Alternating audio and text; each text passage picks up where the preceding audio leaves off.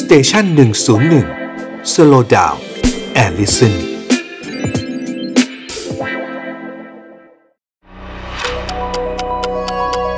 ฮิสโทฟันพอดแคสต์เพราะประวัติศาสตร์เป็นเรื่องสนุก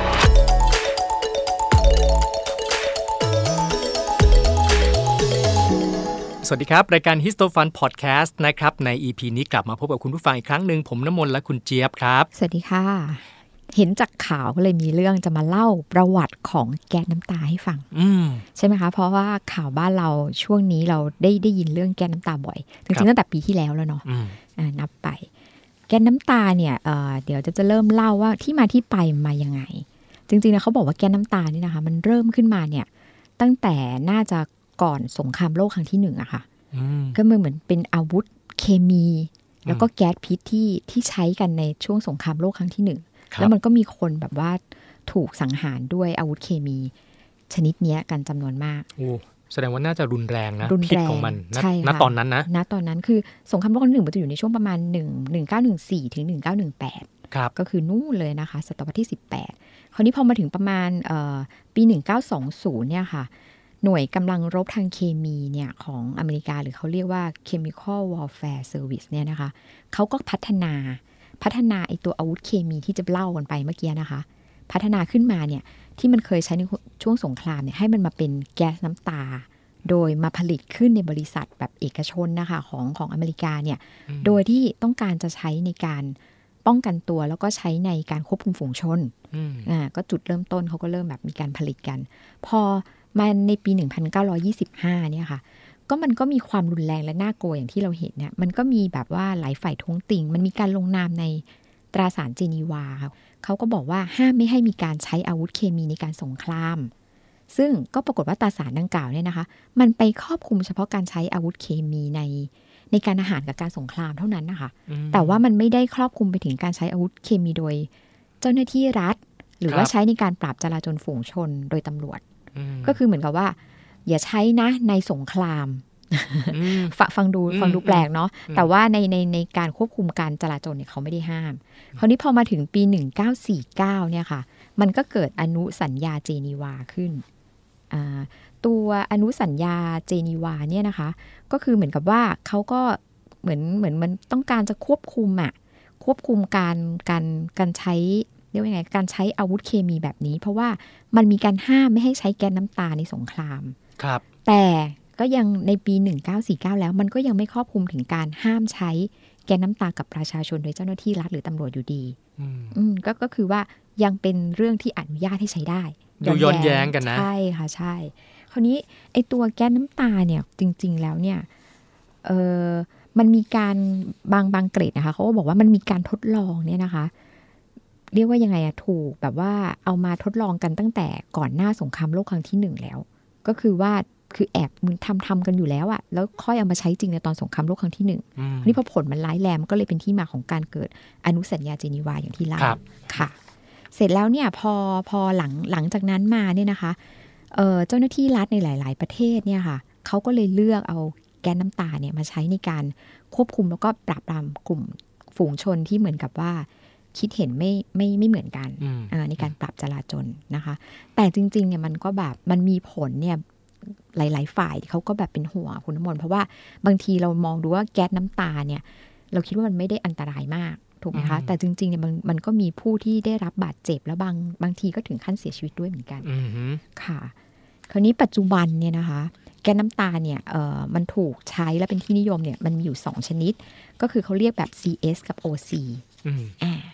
CS เนี่ยมันก็จะเป็นมันมันเป็นสารเคมีในนั้นมันก็จะประกอบไปด้วยสารเคมี ซึ่งมันจะมีฤทธิ์เนี่ยนะคะในการสร้างความเจ็บปวดกับระบบประสาทสัมผัสภายในร่างกาย ครับ CS นะคะ ส่วน OC เนี่ยมันจะมีลักษณะของมันเป็นแก๊สน้ำตาที่มีส่วนผสมของพริกไทย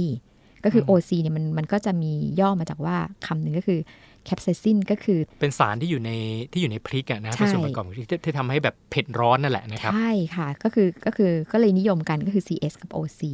คราวนี้เนี่ยเอ่อถามว่ามันคุณน้ำมนต์มองว่ายังไงว่ามันมันเหมาะสมที่จะใช้ไหมก็มันก็เป็นเรื่องที่มันถกเถียงกันกันเยอะมากเนาะมันก็มีหลาย ๆ ฝ่ายทั้ง เออมันก็น่าจะใช้ได้ หรือบางทีมันก็บอกว่ามันใช้ใช้ไม่ได้ มันไม่ควรใช้ เพราะว่าความเสี่ยงของของตัวแก๊สน้ำตาอย่างที่บอกว่าจริง ๆ มันมันไม่ใช่แก๊สแบบที่เราเข้าใจนะคะ อืม จริง ๆ มันก็เป็นสารเคมีเป็นผงผงๆอะ อืม นี่การที่จะเอาไปใช้ก็คือมันใช้ทั้งแบบเอาไปผสมน้ำ ครับ หรือไม่บางทีมันก็อัดเข้าไปในกระบอกนะคะ อืม แล้วก็ยิงออกไปให้มันระเบิด อืม แล้วก็ให้มันฟุ้งกระจาย ครับ ค่ะแล้วคนนี้มันก็บางทีเนี่ยถ้ามันอยู่ใกล้มากๆอะค่ะ มันก็มีฤทธิ์อาจจะทำให้ถึงขั้นแบบเอ่อแสบร้อนได้ ถ้าเกิดว่าอยู่ในห้องที่ปิด และอาจอันตรายถึงเสียชีวิตได้ ถ้าสมมติว่าพื้นที่นั้นมันไม่ได้เปิดกว้างพอ อืม กับอีกอันที่มันน่ากลัวก็คือว่าไอ้ตัวกระบอกที่ยิงออกไปอะค่ะ บางทีตัวนั้นนะอย่างที่บอกพอมันยิงเนี่ยเพื่อให้มันระเบิด มันมีแรงแรงดันเนาะ อืม บางทีตัวนั้นอะมันก็มันกระแทกหรือโดนคนเนี่ย ก็เป็นกระสุนไกลๆเหมือนกัน ก็ นะนะ ใช่ใช่ มันก็คือแท่งเหล็กเนาะ อ่า ซึ่ง ค อั รั ด บ สารเคมีไว้ข้างในอะค่ะ ก็มีนักเขียนคนหนึ่งอะชื่อคุณแอนนา เขาเขียนหนังสือไว้นะคะ คือหนังสือเนี่ยเอ่อชื่อ Tear Gas From the Battlefield of World War The First to the Street of Today ก็คือว่าแก้น้ำตาจากสนามรบในสงครามโลกครั้งที่หนึ่งเนี่ย สู่ท้องถนนในปัจจุบันแล้วนะ อืม อ่า ครับ ซึ่งเธอก็เขียนไว้นะคะ เป็นประโยคประโยคนึงเนี่ย ก็บอกว่าแก้น้ำตาเนี่ยมันไม่ทิ้งรอยเลือดนะ อ่า เพราะว่ามันไม่มีร่องรอยอะไร อ่า ใช่ไหมคะ ก็เลยถูกเอามาใช้ ถูกเอามาใช้ เพราะว่าเหมือนกับว่ามันดูแล้วเหมือนไม่รุนแรง อืม แต่จริง ๆ แล้วที่มาของมันมันคืออาวุธเคมีอย่างหนึ่งตั้งแต่สงคราม อืม โลกครั้งที่หนึ่งอะค่ะ ครับ ค่ะ อืม เป็นยังไงคะ ก็นำมาสู่คำถามเหมือนปัจจุบันเหมือนกันแหละนะฮะ ใช่ ที่บอกว่าเอ๊ะหลาย ๆ ครั้งที่มีการใช้แก๊สน้ำตา ค่ะ แล้วมันทำให้เกิดความสูญเสียเหมือนกันนะฮะ อ่าใช่ สูญเสียอันที่ไม่อาจจะไม่ได้ถึงกับสูญเสียชีวิต ค่ะ แต่ว่ามันก็ได้รับบาดเจ็บ ก็มันก็ไปเป็นละเมิดสิทธิของอีกคนหนึ่งคือผู้ที่ได้รับความเสียหาย แต่เราก็ต้องพูดนะว่า ถ้าถ้าพูดกันอย่างที่แบบให้มันแฟร์หน่อยก็คือ มันก็ต้องมีอาวุธให้ฝั่งฝั่งเจ้าหน้าที่ ใช่ เพื่อใช้ในการปราบ ใช่ ปรามการจราจรเหมือ นั่ น น กัน คำถามคือมันควรจะเป็นอาวุธอะไรที่ ใช่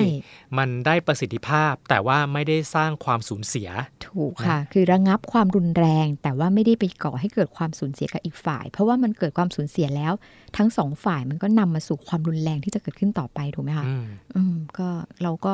ต้องมาหาวิธีกัน เพราะว่าบางทีเขาใช้น้ำใช่ไหมคุณน้ำมนต์ ครับ ที่เราเห็นก็คือลดน้ำฉีดจะได้กระจายออกไป มันก็ อืม มีคำถามอีกแล้วว่า แล้วแรงดันน้ำที่บางทีมันมันต้องแรงมากเนี่ย มันไปโดนคน